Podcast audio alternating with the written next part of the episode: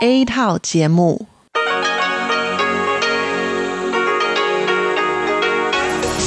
Đây là Đài Phát thanh Quốc tế Đài Loan RTI.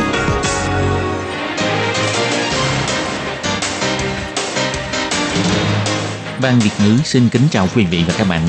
Đây là chương trình Việt ngữ Đài Phát thanh RTI được truyền đi từ Đài Loan.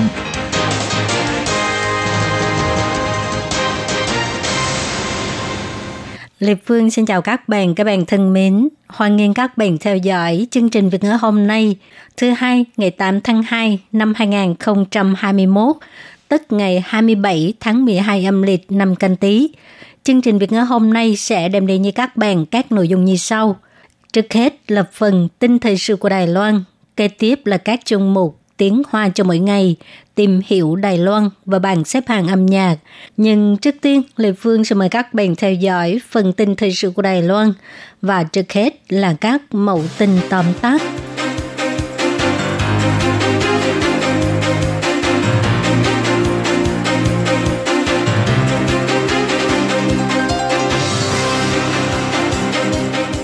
Sáu điều đảm bảo là yếu tố cơ bản mà Hoa Kỳ đã cam kết mạnh mẽ và chắc chắn đối với Đài Loan.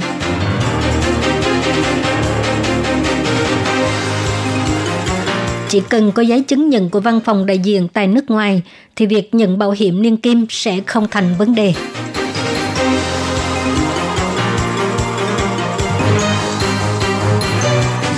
Sở thú thành phố Đài Bắc và Kyoto ký kết thỏa thuận hợp tác sẽ du nhập ngựa vàng Brevi có nguy cơ tuyệt chủng của Nhật Bản.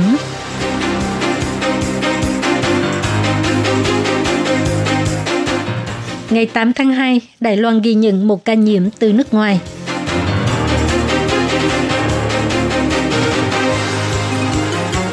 Con em người Việt Nam trúng tuyển trường Đại học Quốc gia Đài Loan.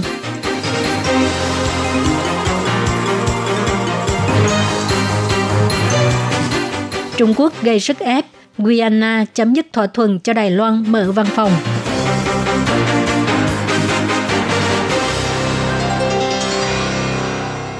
Mối quan hệ Đài Loan và Mỹ đã được thảo luận từ nhiều góc độ khác nhau kể từ khi chính quyền Biden nhậm chức. Ngoài luật quan hệ Đài Loan đã có hiệu lực hơn 40 năm, 6 điều đảm bảo càng thu hút sự chú ý. Hiệp hội Mỹ tại Đài Loan, gọi tắt là AIT, tuyên bố rõ ràng rằng 6 điều đảm bảo là yếu tố cơ bản trong chính sách đối với Đài Loan của Mỹ. Ngày 8 tháng 2, Bộ Ngoại giao Đài Loan chỉ ra 6 điều đảm bảo xuất hiện sau thông cáo chung ngày 17 tháng 8 giữa Hoa Kỳ và Trung Quốc trong năm 1982. Đó là một bản ghi nhớ nội bộ của Tổng thống. Mãi cho đến tháng 8 năm 2020, phía Mỹ mới giải mã và công bố hai bức điện báo. Theo sự giải thích của AIT, bức điện báo đầu tiên giải thích rằng Mỹ sẵn sàng giảm dừng việc bán vũ khí cho Đài Loan. Điều này phụ thuộc vào cam kết liên tục của Cộng hòa Nhân dân Trung Hoa trong việc giải quyết hòa bình hai bờ eo biển Đài Loan. Nếu Cộng hòa Nhân dân Trung Hoa có thái độ thù địch, thì Mỹ sẽ tăng cường bán vũ khí cho Đài Loan. Bức điện báo thứ hai là do Quốc vụ Khanh lúc bấy giờ là George gửi cho James Lally, Giám đốc Hiệp hội Mỹ tại Đài Loan – trong đó nêu rõ nội dung của 6 điều đảm bảo. AIT cho hay 6 điều đảm bảo luôn là yếu tố cơ bản trong chính sách đối với Đài Loan và Trung Quốc của Mỹ. Ông Joe Biden lên nhậm chức vào ngày 20 tháng 1 năm 2021. Ba ngày sau, Quốc vụ viện Mỹ đưa ra thông cáo báo chí giải thích rằng ba thông cáo chung, đạo luật quan hệ Đài Loan và sáu điều đảm bảo là lập trường chính sách hiện tại của chính quyền Biden được viết rõ ràng trên giấy trắng mực đen – cùng với nhiều bài phát biểu liên quan đến Đài Loan của các thành viên trong nhóm. Bộ Ngoại giao Đài Loan tin rằng lập trường ủng hộ Đài Loan của chính quyền Biden sẽ không thay đổi. Phát ngôn viên của Bộ Ngoại giao bà Âu Giang An cho hay.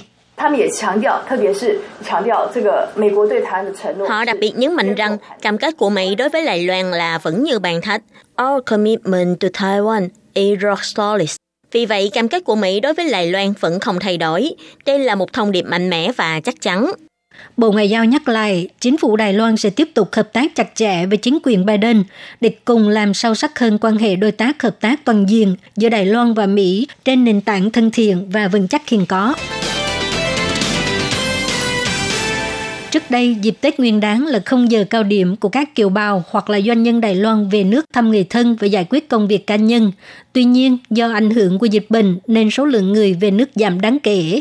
Nhiều kiều bào cũng lo lắng rằng họ sẽ buộc phải chuyển ra khỏi hộ khẩu nếu xuất ngoại hơn 2 năm, ảnh hưởng đến việc xin nhận niên kim và tham gia bảo hiểm y tế. Gần đây, lúc trả lời phỏng vấn cho đài RTI, Phó chủ nhiệm Ủy ban sự vụ Hoa Kiều từ Giai Thanh cho hay, Ủy ban sự vụ Hoa Kiều đã chú ý đến vấn đề này và cũng đã mời các cơ quan hữu quan cùng thảo luận và hiệp thương. Quyền và lợi ích của kiều bào tại hải ngoại sẽ không bị ảnh hưởng. Mọi người hãy yên tâm. Bà Từ Gia Thanh cho biết, về bảo hiểm niên kim và các quyền lợi bảo hiểm lao động khác, chỉ cần đủ 65 tuổi và các khoản phí bảo hiểm đều nộp đúng thời hạn thì việc nhận phí bảo hiểm sẽ không bị ảnh hưởng bởi hủy bỏ giấy tờ hộ tịch. Bà Từ Gia Thanh cho biết, 第一个就是国民年金，这个最简单，你只要满六十五岁。 Thứ nhất là bảo hiểm niên kim. Đây là đơn giản nhất, miễn là bạn đủ 65 tuổi, đóng phí bảo hiểm đúng thời hạn và bạn đã nhận được bảo hiểm niên kim trước đó, hoặc bạn đã đóng bảo hiểm lao động và bây giờ về hưu, thì khoản chi trả phí bảo hiểm về già của bạn sẽ không bị ảnh hưởng. Nhưng vì bạn đã ở nước ngoài một thời gian dài và mọi người không biết tình hình hiện tại của bạn ra sao, bạn chỉ cần đăng ký chứng nhận tại văn phòng đại diện của chúng tôi hoặc văn phòng đại diện Lài Loan để chứng minh rằng bạn vẫn đang sinh sống ở đó. Còn về phần bảo hiểm y tế, tuy bị hủy giấy tờ hộ tịch không thể tham gia bảo hiểm, nhưng bà Từ Gia Thanh nhấn mạnh, Sở Bảo hiểm Sức khỏe Trung ương cũng đã đưa ra biện pháp ứng phó. Chỉ cần bạn về nước trong vòng 2 năm, bạn sẽ được khôi phục hộ khẩu và bảo hiểm y tế ngay lúc bạn đặt chân xuống Đài Loan, miễn là hộ chiếu của bạn có thông tin nhập cảnh và còn được miễn đóng phí bảo hiểm trong 2 năm. Phí tham gia bảo hiểm sẽ được tính kể từ ngày bạn về nước. Để tăng cường sự hợp tác chuyên nghiệp giữa các sở thú khu vực châu Á. Trong những năm gần đây, sở thú Đài Bắc tích cực ký kết thỏa thuận hợp tác với các sở thú của Nhật Bản. Ngày 8 tháng 2, trước sự chứng kiến của Phó Cục trưởng Cục Giáo dục thuộc chính quyền thành phố Đài Bắc Trần Tố Tuệ và giám sát chính sách văn hóa và nghệ thuật thành phố Kyoto, Kitamura Nobuyuki Giám đốc Sở thú Đài Bắc Lưu Thế Phân và Giám đốc Sở thú Kyoto Sakamoto Hidefusa đã hoàn thành việc ký kết thỏa thuận hợp tác bằng nghi lễ trực tuyến. Đây cũng là sở thú thứ 9 của Nhật Bản ký kết thỏa thuận bảo tồn với sở thú thành phố Đài Bắc. Giám đốc sở thú thành phố Kyoto Sakamoto Hidefusa cho hay, lần này hai bên ký kết bản ghi nhớ về thỏa thuận thân thiện với bảo tồn sẽ giúp hai bên có nhiều hợp tác và trao đổi hơn về các vấn đề bảo tồn đa dạng sinh học như bảo tồn động vật quý hiếm và động vật hoang dã, phúc lợi động vật và giáo dục bảo tồn môi trường.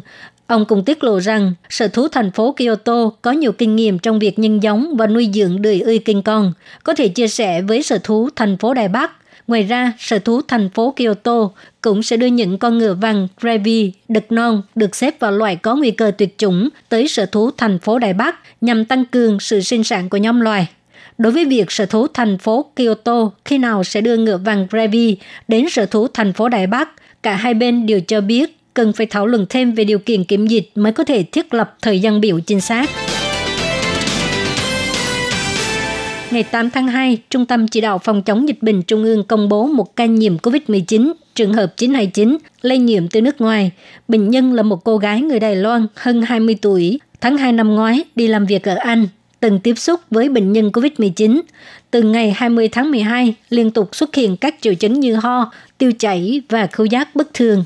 Ngày 23 tháng 12, xét nghiệm tại Anh và có kết quả âm tính với COVID-19. Ngày 3 tháng 1 và ngày 11 tháng 1 năm nay, xét nghiệm thêm một lần nữa, kết quả đều âm tính. Theo Trung tâm Chỉ đạo Phòng chống dịch bệnh Trung ương, trường hợp 929 về nước vào ngày 15 tháng 1 năm 2021, từ khi nhập cảnh cho đến nay đều không có triệu chứng gì. Từng xét nghiệm vào ngày 19 tháng 1 và ngày 28 tháng 1 trong thời gian cách ly tập trung. Kết quả đều âm tính. Sau khi kết thúc thời gian cách ly, về nhà tự theo dõi sức khỏe. Ngày 5 tháng 2, cô đến bệnh viện xét nghiệm và hôm nay được xác nhận nhiễm COVID-19. Tính đến nay, Đài Loan tổng cộng có 928 ca mắc COVID-19, trong đó có 9 người tử vong, 848 người hoàn thành thời gian cách ly, 71 người đang nằm viện chữa trị. Trần Huệ Dư, học khoa thương mại quốc tế, trường Trung học Thương mại Viên Lâm, Trương Hóa. Mẹ em là di dân mới người Việt Nam. Gia đình em kinh doanh cửa hàng thiết bị điện. Từ nhỏ em thường được nhìn thấy công ty nhập hàng, xuất hàng, cho nên rất có hứng thú với công việc kế toán và thương mại quốc tế. Bình thường em cũng rất nhiệt tình làm tình nguyện viên để phục vụ cộng đồng tân di dân. Năm nay, thông qua chương trình hy vọng được nhập học, em đã trở thành học sinh đầu tiên của trường Trung học Thương mại Viên Lâm được nhận vào trường Đại học Quốc gia Đài Loan sau 69 năm thành lập trường. Trần Huệ Dư cho biết, Em thực sự không thể tin nổi khi biết mình được trúng tuyển Đại học Quốc gia Đài Loan, bởi vì có thể tham gia chương trình hy vọng được nhập học của Đại học Quốc gia Đài Loan là rất khó. Nhưng trước sự khích lệ của giáo viên, em đã tích cực chuẩn bị đầy đủ các loại tài liệu, không ngờ em có thể vượt trội các học sinh cấp 3 trên toàn quốc. Bên cạnh đó, hồi nhỏ Huệ Dư đã cùng gia đình tham gia đội ngũ tình nguyện viên để phục vụ di dân mới. Em cảm thấy rằng giữ thái độ tích cực và nhiệt tình với cuộc sống là một trong những yếu tố quan trọng để được nhận vào Đại học Quốc gia Đài Loan. Hiệu trưởng Trần Đình Hoàng cho hay, Trần Huệ Dư là con em di dân mới, luôn phân đấu vươn lên. Lúc học cấp 1, Huệ Dư đã tham gia hội thảo tài chính của chương trình ngọn đuốc dành cho di dân mới. Sau đó chọn học khoa thương mại quốc tế của trường Trung học Thương mại Viên Lâm. Ngoài chăm chỉ học tập, Huệ Dư cũng rất tích cực quan tâm các nghị đề có liên quan đến di dân mới, chủ động tham gia đội ngũ tình nguyện viên phục vụ di dân mới. Huệ Dư thành công trúng tuyển Đại học Quốc gia Đài Loan, cũng là niềm tự hào của trường Trung học Thương mại Viên Lâm. Nước Guyana ở Nam Mỹ ra thông cáo báo chí vào chiều ngày 4 tháng 2 theo giờ địa phương về việc chấm dứt thỏa thuận thành lập văn phòng với Đài Loan. Bộ Ngoại giao Đài Loan cho biết, trước sức ép của Trung Quốc, Guyana đã đơn phương tuyên bố chấm dứt thỏa thuận thành lập văn phòng. Đài Loan vô cùng tiếc nuối bởi sau nhiều nỗ lực vẫn không thể khiến Guyana thay đổi quyết định và cũng lên án Trung Quốc làm vậy chỉ khiến cho khoảng cách giữa người dân hai bờ eo biển Đài Loan càng ngày càng xa. Bộ Ngoại giao Đài Loan vừa mới vui mừng tuyên bố sẽ thành lập văn phòng Đài Loan tại Guyana, nhưng không ngờ chưa được một ngày do Trung Quốc gây sức ép, Guyana đã đơn phương tuyên bố chấm dứt thỏa thuận thành lập văn phòng. Ủy viên lập pháp thuộc đảng Dân Tiến, ông La Tri Chính cho biết, Bất kể là tên gọi hay là nội dung quyết định thành lập văn phòng, phía Mỹ đều đồng ý, thậm chí là còn hỗ trợ và ủng hộ. Vì vậy tôi tin rằng đó không chỉ là sự trong đời của phía Đài Loan mà thôi. Guyana nằm ở phía đông bắc của Nam Mỹ, diện tích 214.970 km vuông, dân số 780.000 người. Thủ đô là dốc Giờ Tàu, từng là thuộc địa của Anh. Tài nguyên khoáng sản và dầu mỏ rất phong phú. Nếu có thể thành lập văn phòng Đài Loan thì sẽ là một việc rất có ý nghĩa. Nhưng Guyana cho hay họ tuân thủ chính sách một Trung Quốc, duy trì quan hệ ngoại giao với Trung Quốc. Thỏa thuận này đã chấm dứt do lỗi trao đổi trong văn bản đã ký. Ông La Tri Chính cho biết, Ban thư ký của khối cộng đồng Caribe cũng được đặt tại Guyana. Đây là một quốc gia có vị trí địa lý rất quan trọng. Phát ngôn viên của Bộ Ngoại giao Âu Giang An cho hay, Chính phủ Trung Quốc nói một đằng làm một nẻo, chỉ làm nổi bật bản chất xấu xa của Trung Quốc và làm cho khoảng cách giữa người dân hai bờ eo biển Đài Loan càng ngày càng xa. Ngoài sự khiển trách từ Bộ Ngoại giao, Tổng thống Thái Anh Văn cũng bày tỏ sự tiếc nuối. Bà cho biết, hành vi ngang ngược của Trung Quốc không những không giúp ích gì cho quan hệ hai bờ eo biển Đài Loan, mà cũng không có lợi cho hình ảnh quốc tế của Trung Quốc và chỉ để cho cộng đồng quốc tế nhận ra bản chất của chế độ Cộng sản Trung Quốc. Cuộc chiến ngoại giao của hai bờ eo biển Đài Loan e rằng sẽ tiếp tục diễn ra.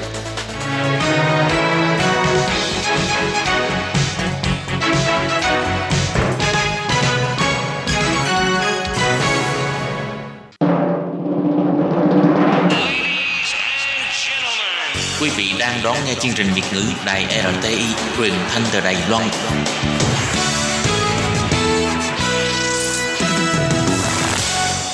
Kính thưa quý vị và các bạn, trong phần tiếp theo của bản tin thời sự ngày hôm nay, Thúy Anh xin mời quý vị và các bạn cùng lắng nghe mẫu tin như sau.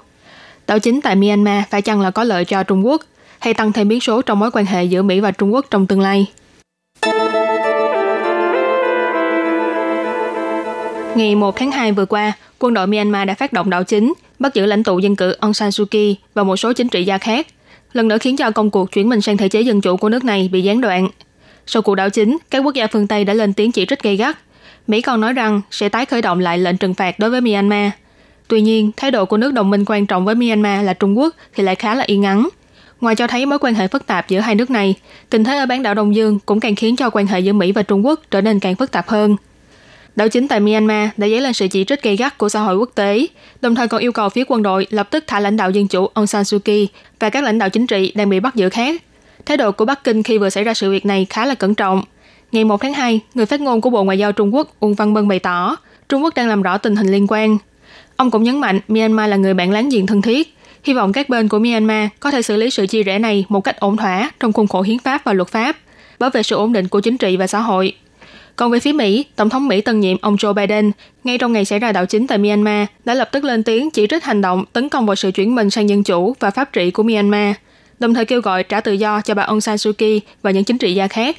Ông cũng uy hiếp rằng Mỹ sẽ cân nhắc tái khởi động lại trừng phạt đối với Myanmar.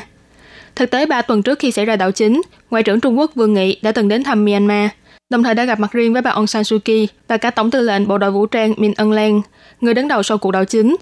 Một phần trong mục đích của chuyến thăm này được cho rằng là ủng hộ cho bà Aung San Suu Kyi sau khi chiến thắng trong cuộc bầu cử hồi tháng 11 năm ngoái. Mặt khác là Bắc Kinh hy vọng để nhanh tốc độ xúc tiến kế hoạch phát triển do ông Tập Cận Bình hứa hẹn trước đó với Myanmar. Không ít chuyên gia quan sát cho rằng phía lãnh đạo quân đội Myanmar chưa chắc sẽ phát động đảo chính nếu như chưa thông báo cho Bắc Kinh biết trước. Theo tờ báo AFP, chủ nhiệm trung tâm châu Á tại Viện Nghiên cứu quan hệ quốc tế của Pháp, ông Francois Nicolas cho rằng cuộc đảo chính này sẽ càng đưa Myanmar tiến vào trong vòng tay của Trung Quốc hơn. Sự mất cân bằng giữa đầu tư của Trung Quốc và các quốc gia phương Tây tại Myanmar sẽ trở nên ngày càng nghiêm trọng. Tuy nhiên cũng có chuyên gia có cái nhìn khác. Ngày 3 tháng 2, trang AP của Mỹ cũng đã dẫn lời ông Triệu Can Thành, chủ nhiệm phòng nghiên cứu Nam Á, trực thuộc Viện Nghiên cứu các vấn đề quốc tế của Thượng Hải cho rằng đảo chính là một sự phá hoại không được hoan nghênh. Ông Triệu Can Thành nói, là một nước láng giềng, tôi không nhìn thấy được việc này có bất kỳ lợi ích nào đối với Trung Quốc. Tất cả mọi đầu tư và cơ sở hạ tầng của Trung Quốc đều cần có một môi trường ổn định. Trung Quốc lo lắng về chiều hướng phát triển của tình hình này. Mặc dù Đảng Cộng sản Trung Quốc nghiêng về hướng hợp tác với các chính quyền chuyên chế, thế nhưng từ trước đến nay, Trung Quốc vẫn luôn có mâu thuẫn với phía quân đội của Myanmar hay những vấn đề khác như lực lượng vũ trang của dân tộc thiểu số Trung Quốc ở biên giới hai nước, giao dịch chất cấm vân vân. Không những vậy, phía quân đội Myanmar còn bất mãn với Trung Quốc về việc nước này chiếm vị trí chủ đạo trong kinh tế của Myanmar. Mười năm trước, quân đội Myanmar từng đồng ý tiến hành cải cách dân chủ, thả tự do cho Aung San Suu Kyi và cho phép bà gia nhập quốc hội dưới tiền đề là giữ lại quyền lực tuyệt đối của phía quân đội. Tuy nhiên những năm gần đây, bà Aung San Suu Kyi cũng đã bắt đầu nghiêng về phía Trung Quốc. Việc này đã khiến cho lãnh đạo quân đội càng lúc càng không tin tưởng bà Aung San Suu Kyi, nhất là sau khi phe quân đội đại bại trong các cuộc bầu cử gần đây.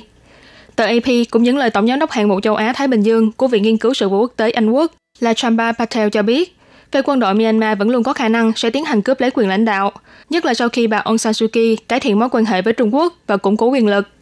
Ngày 3 tháng 2, tờ Nikkei Asian của Nhật Bản đưa tin, mặc dù Tổng thống Mỹ Joe Biden đã lên tiếng có thể sẽ trừng phạt Myanmar, nhưng ông Joe Biden và các quốc gia phương Tây khác cũng đang đứng trước vấn đề nan giải, chính là nếu như tái khởi động lại trừng phạt và cô lập Myanmar, có thể sẽ đẩy nước này về với vòng tay của Trung Quốc. Chuyên gia Daniel Russell của Viện Nghiên cứu Asia Society Policy nói, chính phủ Mỹ sẽ không chấp nhận những chủ trương cho rằng Mỹ đã kích động đảo chính để tránh cho Myanmar rơi vào tay Trung Quốc. Tuy nhiên, ông Russell cũng cho rằng cuộc đảo chính này đã cho thấy sự khác biệt to lớn giữa thể chế dân chủ mà ông Joe Biden tin tưởng và chế độ chuyên quyền mà chính phủ Trung Quốc đi theo. Và sự ủng hộ của Trung Quốc dành cho chính quyền quân đội Myanmar cũng đã làm cho mối quan hệ căng thẳng giữa Mỹ và Trung Quốc càng thêm phức tạp. Chủ nhiệm dự án Trung Quốc Tôn Vận tại trung tâm Stimon của Mỹ nói, cách Mỹ và Trung Quốc ứng phó với tình hình ở Myanmar sau cuộc đảo chính như thế nào sẽ quyết định mối quan hệ giữa họ với Myanmar và các thế lực khác trong khu vực. Các bạn thân mến, các bạn vừa theo dõi phần tin thời sự của Đài Phát thanh Quốc tế Đài Loan RTI do Lê Phương và Thúy Anh cùng thực hiện. Xin cảm ơn các bạn đã đón nghe và xin hẹn gặp lại các bạn vào tuần sau cũng trong giờ này.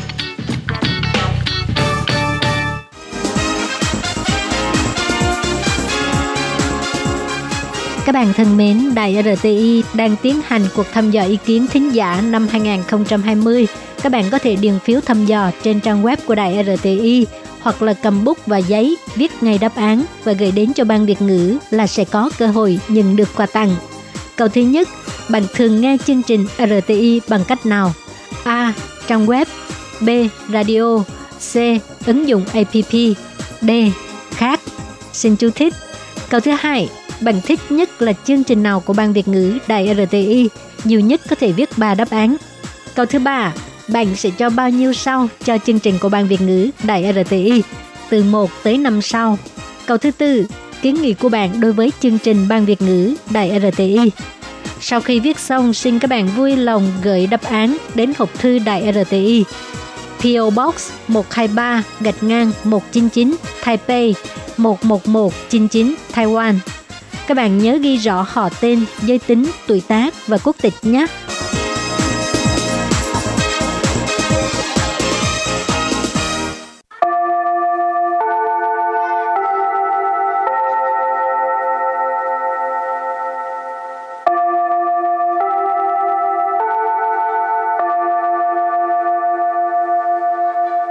Xin mời quý vị và các bạn đến với chuyên mục Tiếng Hoa cho mỗi ngày do Lệ Phương và Thúy Anh cùng thực hiện.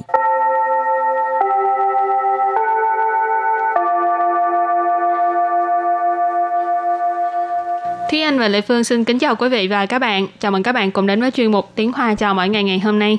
Mỗi lần mà có bạn bè Ừ. muốn rủ Thúy Anh đi chơi hay là đi ăn uống mà muốn từ chối thì từ chối bằng cách gì?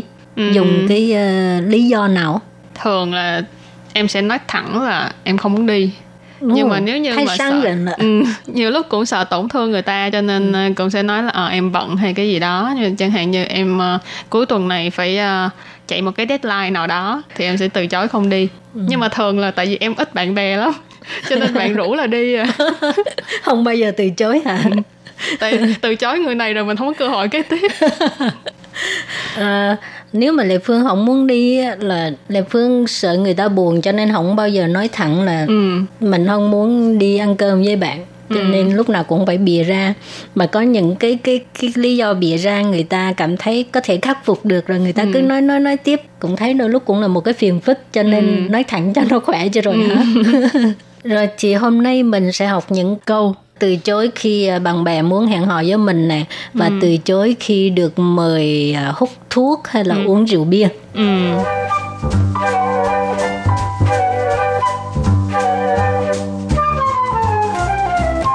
Câu đầu tiên thì chúng ta sẽ nói về phần đó là từ chối bạn bè à, khi mà họ rủ đi đâu đó. 不好意思，我今天要加班。不好意思，我今天要 加班。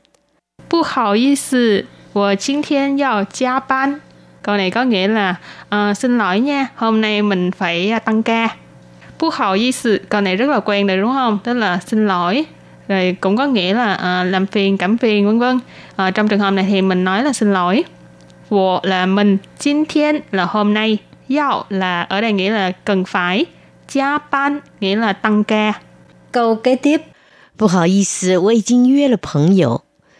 不好意思，我已经约了朋友。 不好意思，我已经约了朋友。Câu này có nghĩa là à, ngại quá hay là xin lỗi nhé, mình đã có hẹn với bạn rồi. Mình đã có hẹn với bạn của mình rồi. Bố hậu ý sự hồi nãy Thúy Anh giải thích rồi. Xin lỗi hay là ngại quá ha. 我已经已经 là đã, 约了已经约了 tức là đã hẹn rồi. 朋友 là bạn bè. 我已经约了朋友 có nghĩa là mình đã hẹn với bạn của mình rồi.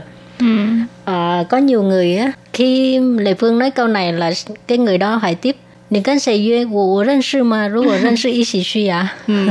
Lúc này là nói 你不认识， Tức là bạn không có quen đâu. không thôi nói quen cái là đòi đi theo. Ừ. nhưng mà cũng ờ, làm gì cũng hơi ngại ha nếu như mà có quen mà mình không có rủ đi á Ừ. thì chắc là giữa hai người có chuyện riêng muốn nói về cái người thứ ba rồi Ừ. câu kế tiếp đó là 不好意思，我等一下要去补习。不好意思，我等一下要去补习。 不好意思我等一下要去补习 câu này có nghĩa là ờ, ngại quá mình lát nữa là phải đi ờ, học thêm rồi câu này chắc là chỉ thích hợp dùng cho còn là học sinh ha Học sinh. Ừ. Ừ. Tầng ý xa là lát nữa. Yao trong trường hợp này là cần phải. Chu là đi. Bù sĩ, cái nghĩa gốc của nó về mặt động từ á, tức là ôn tập. Nhưng mà bù sĩ ở đây thì nó còn được hiểu đó là đi học thêm. Rồi câu kế tiếp 抱歉，我人不舒服，改天再约好吗？抱歉， 我人不舒服，改天再约好吗？抱歉，我人不舒服，改天再约好吗？抱歉，我人不舒服，改天再约好吗? Cái này thì có vẻ hơi chính thức, có thể ừ. là đối phương là à, người đối diện với mình là khách ừ. hàng hoặc là gì ừ. đó ha. Bao xin là à, xin lỗi ha. Cái này nói một cách khách sáo. 我人不舒服,不舒服 tức là khó chịu ha. 我人不舒服 tức là trong người mình khó chịu. Ừ. Cải thiên giải约uh, hẹn vào ngày khác. Cải thiên là uh, khi khác, lúc khác, bữa khác. Giải约là hẹn sau đó hậu má à, được không rồi đó là phần nói về à, từ chối khi mà bạn bè rủ mình à, đi chơi đi hẹn hò vân vân thì trong phần kế tiếp đó là phần từ chối khi mà được người đối phương mời thuốc lá hoặc là mời uống rượu bia câu đầu tiên đó là 不好意思，我不抽烟。不好意思，我不抽烟。不好意思，我不抽烟。 Câu này ờ, cũng khá là trực tiếp, rất là thẳng thắn ha. Bố hào ý sự là xin lỗi. Chou yen nghĩa là uh, hút thuốc, cho nên wo bu chou yen là tôi không hút thuốc. Rồi câu kế tiếp. Đối bu chỉ, wo jie yen le. Đối bu chỉ, wo jie yen le. Đối bu chỉ, wo jie yen le. Có nghĩa là xin lỗi, mình cai thuốc rồi. chế yên là cai thuốc ha là tôi bác sĩ mình học rất là nhiều lần à mình học rất là nhiều lần rồi xin lỗi ha câu kế tiếp đó là 不好意思，我不会喝酒。不好意思，我不会喝酒。不好意思，我不会喝酒。Câu này có nghĩa là xin lỗi, tôi không biết uống rượu. Bú huệ tức là ở trong trường hợp này là không biết Hơ rượu nghĩa là uống rượu, cho nên 我不会喝酒 nghĩa là tôi không biết uống rượu. Câu từ chối kế tiếp đó là 很抱歉，我不会喝酒，我以茶代酒，好吗？很抱歉，我不会喝酒，我以茶代酒，好吗？很抱歉， 我不会喝酒，我以茶代酒，好吗？cái này mà mỗi lần mình đi ăn uống với khách hàng ha mà mình lại không thích uống rượu thì mình ừ. có thể uh, dùng câu này hầm bao xin là rất rất là xin lỗi của bố hơi rượu mình không biết uống rượu tôi không biết uống rượu tôi ý trà tay rượu hảo má trà là trà rượu là rượu ý trà tay rượu tức là dùng trà thay thế cho rượu ha hảo ừ. má được không ta là bố xin là như nhiều người lịch sử thì họ vẫn sẽ à, nói là uh, họ chứ tại vì uh, giống em thì em sẽ là người không uống rượu hoàn toàn ừ. không hoàn toàn không uống rượu luôn cho nên uh, em cũng là gì trà tài rượu hoặc là gì sủy tài rượu tức ừ. là lấy trà thay rượu lấy ừ. hoặc lấy nước thay rượu rồi câu kế tiếp đó là 不好意思，我最近身体不好，不能喝酒。不好意思，我最近身体不好，不能喝酒。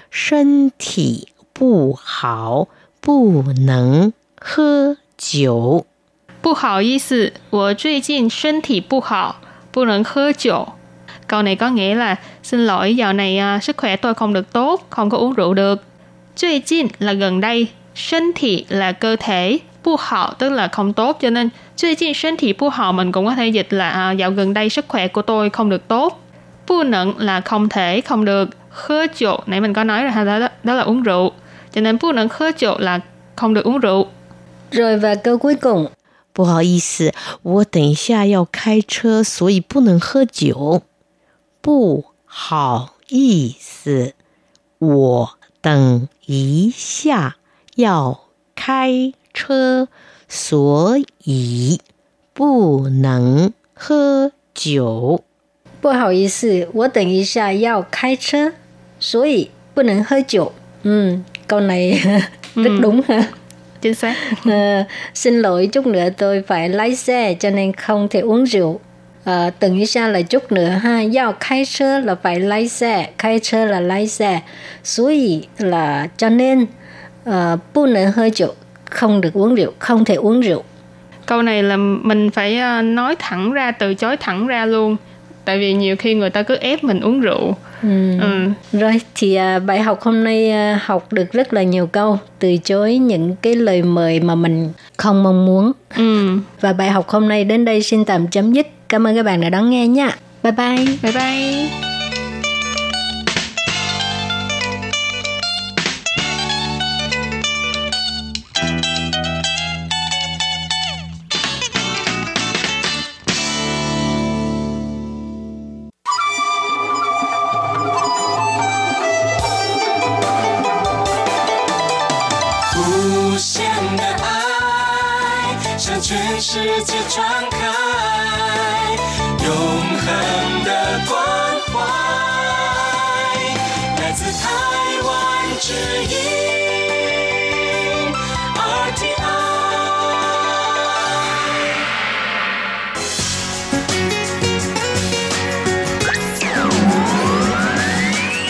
Quý vị đang đón nghe chương trình Việt ngữ Đài RTI truyền thanh từ Đài Loan.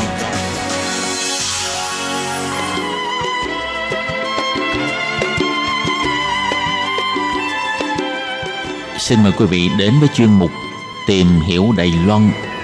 Chuyên mục này giới thiệu về con người và đất nước Đài Loan. Hoan nghênh đón nghe.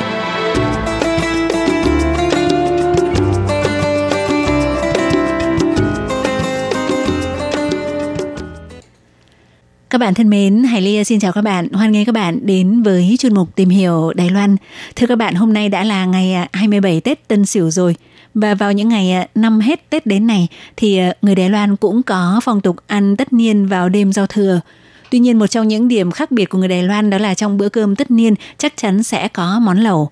Vậy à, trong chương mục hôm nay, Hải Ly xin mời các bạn cùng khám phá xem người Đài Loan ăn tất niên như thế nào nhé các bạn.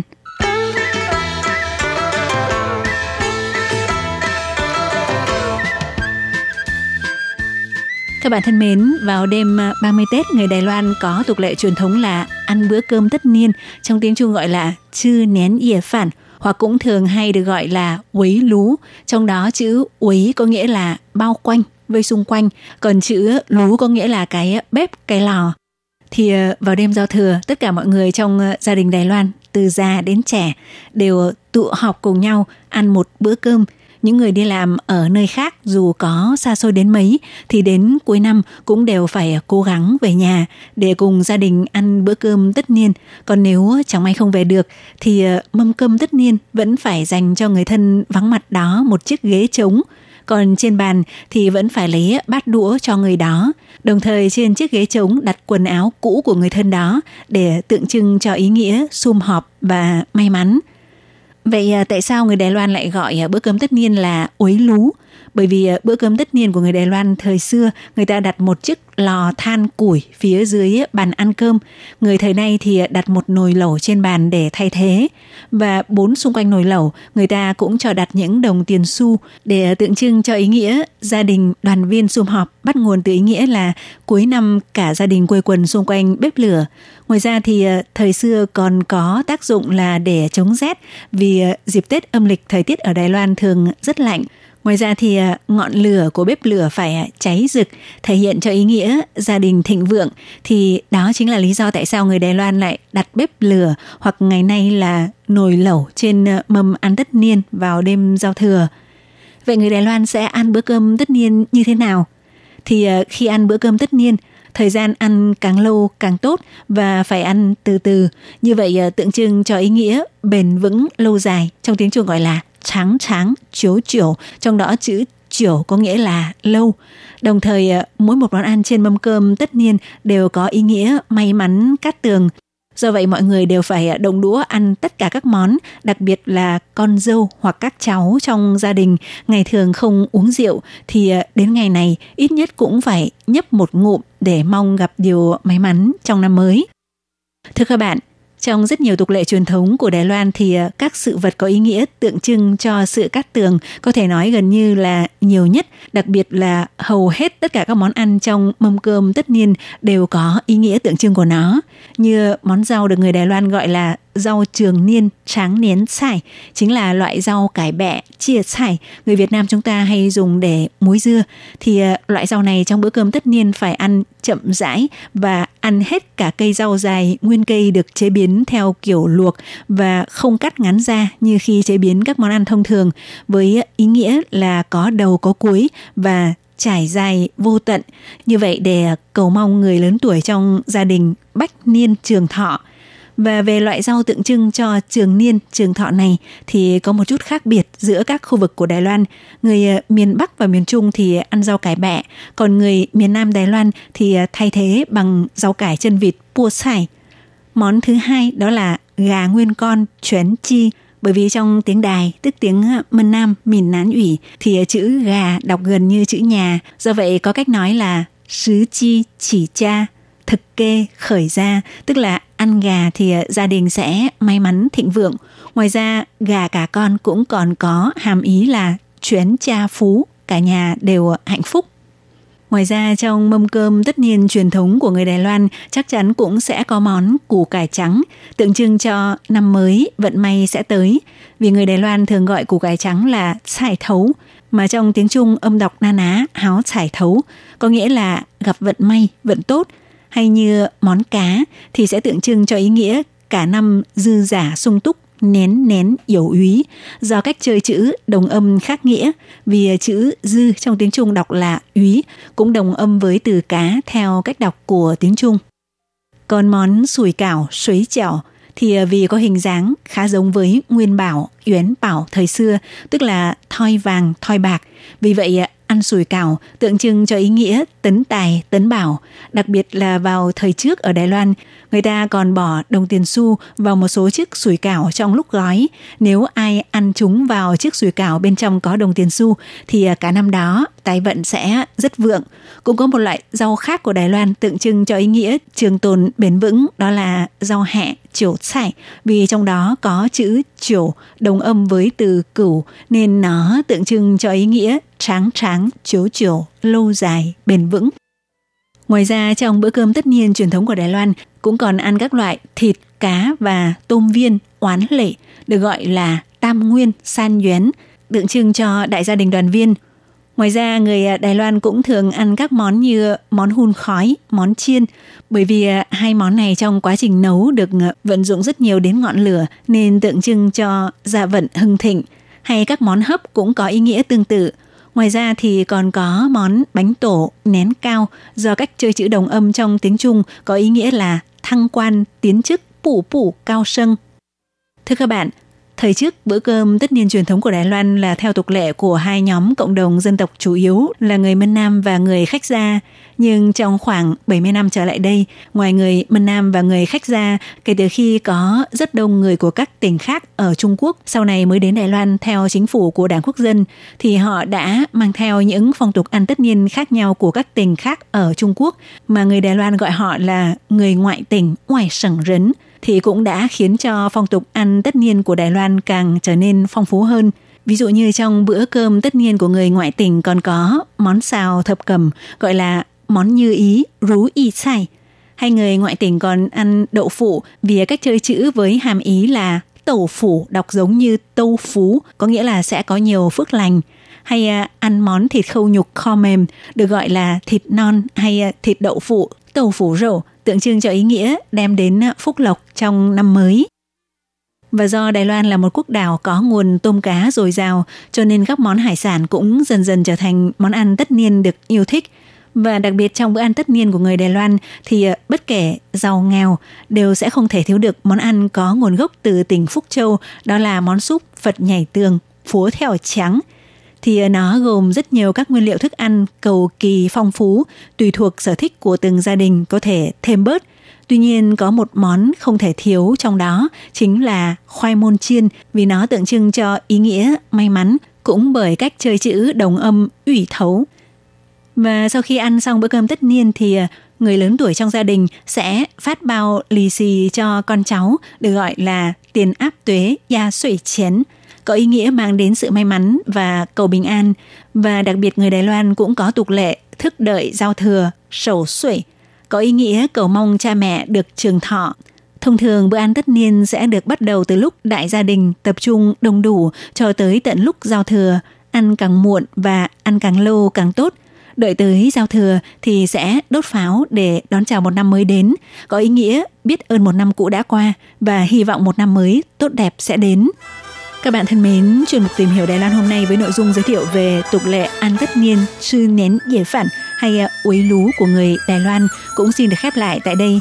Hải Ly xin chúc các bạn đón một đêm giao thừa thật ấm áp và vui vẻ và hẹn gặp lại các bạn trong năm mới Tân Sửu nhé. Thân ái chào tạm biệt. Bye bye.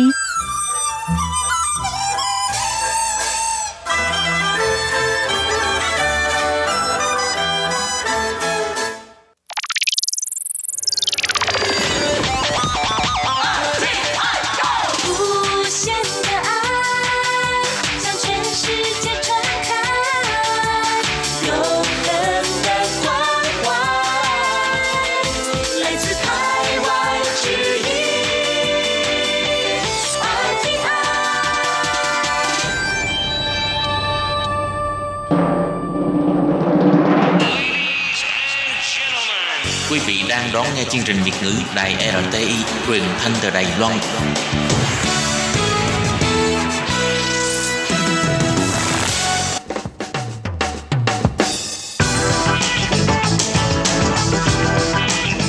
Các bạn đang lắng nghe chuyên mục bảng xếp hạng âm nhạc được phát sóng vào thứ hai hàng tuần.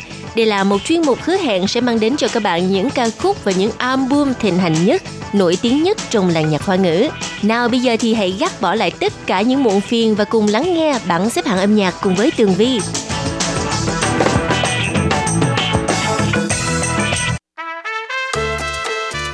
Hello, Tường Vi chào các bạn thân mến.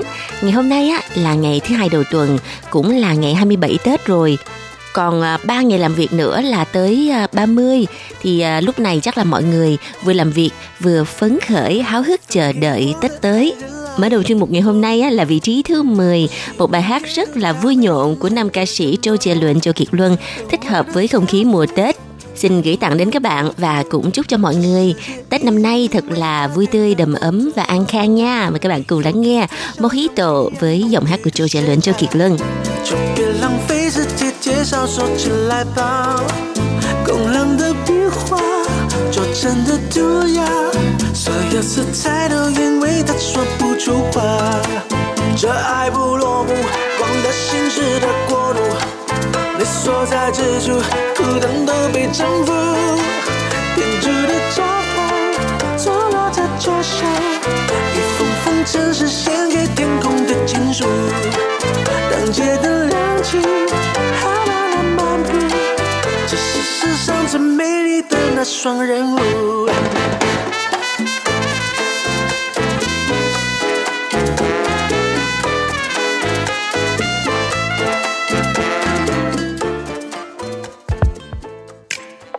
Rồi bây giờ là ca khúc ở vị trí thứ 9, nữ ca sĩ người dân tộc Bunun, Cha Cha Ya Ya với bài hát mang tên Niềm hạnh phúc mà tôi muốn.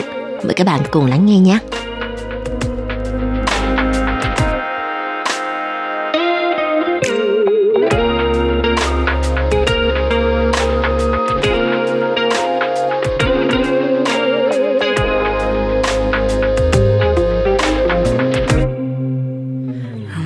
一路向北漂吧，漂浮在时间的流沙，就有四分之三之上。日出前停止悲伤。自己等下一个天亮，自说自话，举双手投降，不常习惯成了日常，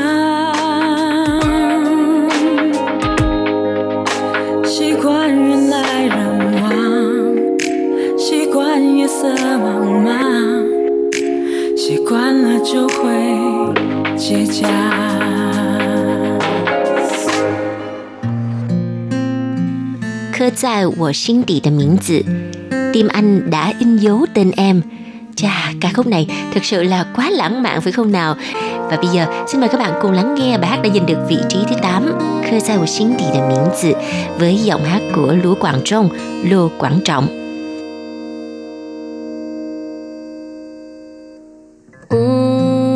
不累，好几次我告诉我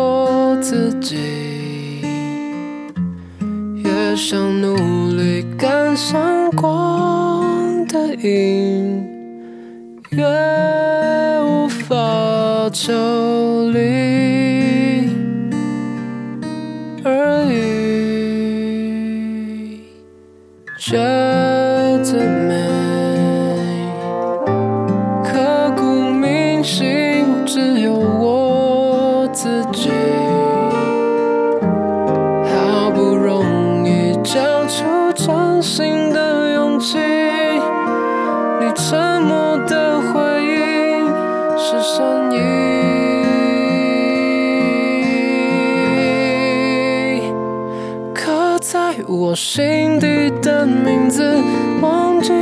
时间这回事。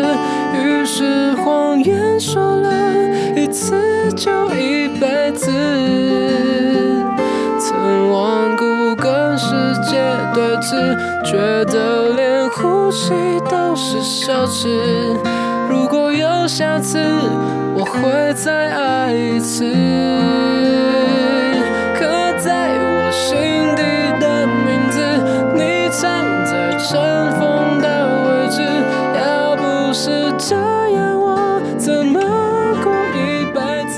Bài này á, mà tặng bạn gái vào ngày 14 tháng 2 sắp tới là chắc chắn là rất là thích hợp luôn á.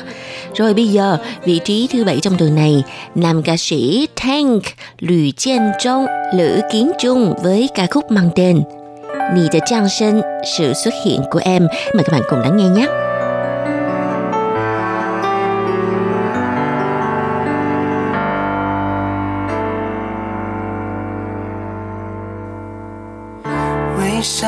后的眼泪，才成伪装的疲倦。哦，希望有对翅膀能够让我飞，逃离复杂的世界。谁能走我的羞愧，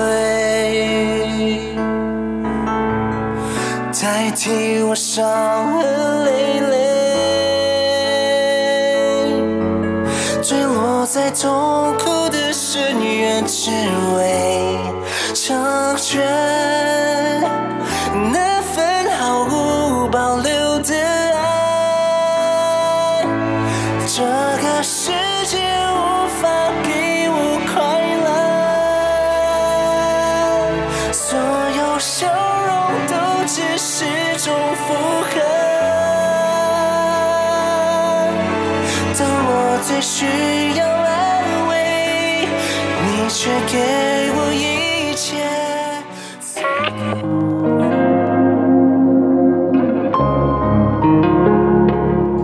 Nam thần xứ Đài lại trở về với bảng xếp hạng âm nhạc. Xu Quang Han, Hứa Quang Hán đã giành được vị trí thứ 6 trong tuần này vẫn với ca khúc Bia Zai Xiang Jian Wo Yesterday No More. Mời các bạn cùng lắng nghe. 我们倒数爱情时特别冷漠，还记得吗？受伤的是我， 却不断执着过往的细节，哪里出错？虽然没有想要躲，街上人潮一样多，但没想到转个弯遇见了你，却如此不洒脱。下意识的你就别再拥抱我，别以为只不过是个自然动作。如果可以微笑点头的轻描带过，漠视我，都好过假装说。 ai mà thích nghe nhạc kịch thì à, phải nghe ca khúc Acapella. Đây là một bài hát mới của nữ ca sĩ Trần Gia Hỏa Ella, cựu thành viên của nhóm nhạc SHE, vị trí thứ 5 của bảng xếp hạng âm nhạc tuần này.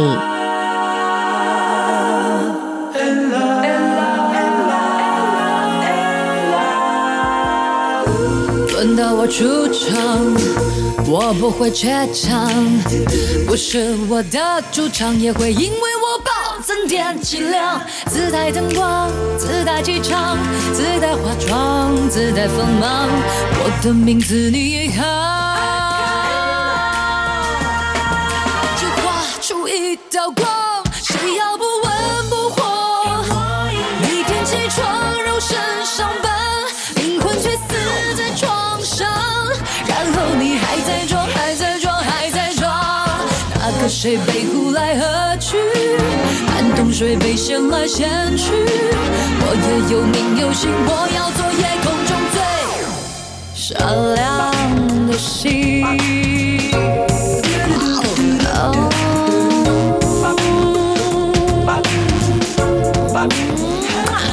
Sự trùng hợp rất là bất ngờ nha các bạn. Vị trí thứ tư trong tuần này cũng là một cựu thành viên của nhóm nhạc SHE, nữ ca sĩ hippie Thiện Phu Trân đã giành được à, với ca khúc mang tên Hoặc Sư y sầu cơ. Mặc dù rằng bây giờ SHE đã rã nhóm nhưng mà tình cảm của ba cô gái Selena, Hippie và Ella vẫn rất là khắng khích và yêu thương nhau. Nào bây giờ thì mời các bạn cùng lắng nghe A Song for You, Hoặc sự y sầu cơ,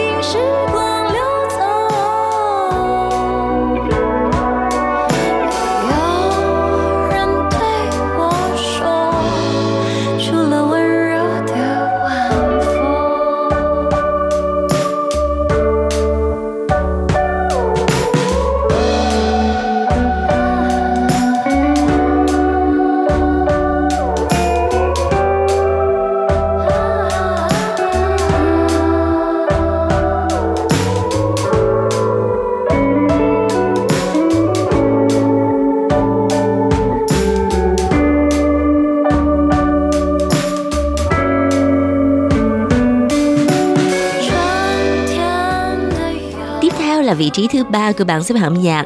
Nữ ca sĩ mà hiện nay có cái kênh YouTube rất là nổi tiếng, Giảng sinh liền Dương Thừa Lâm. Nào mời các bạn cùng lắng nghe bài hát mang tên Sang是颗星星 Like a Star. 我想我是一个倔强又平凡的人，我要尽力的，我正尽力着。 时候变得坚定，我记得好清楚，是第一次有人叫我名字，开始有人为我加油，像是一颗星星被保护着前进。那笑着笑着就想哭的心啊，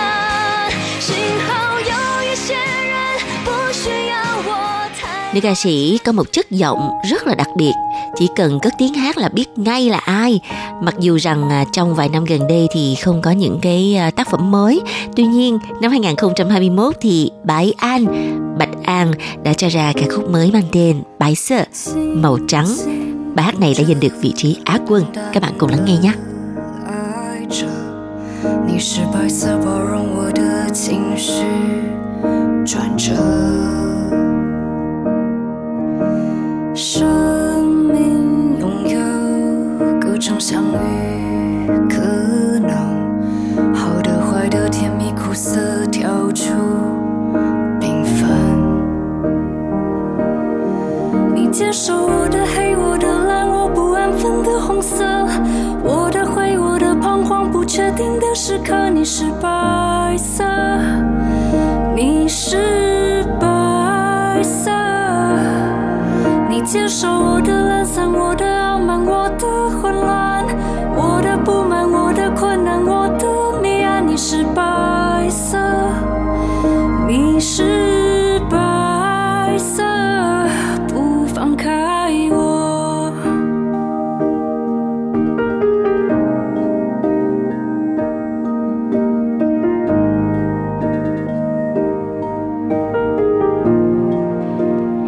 các bạn, bây giờ thì à, bảng xếp hạng chỉ còn lại đúng một ca khúc cuối cùng cũng là bài hát giành được vị trí cao nhất, vị trí quán quân.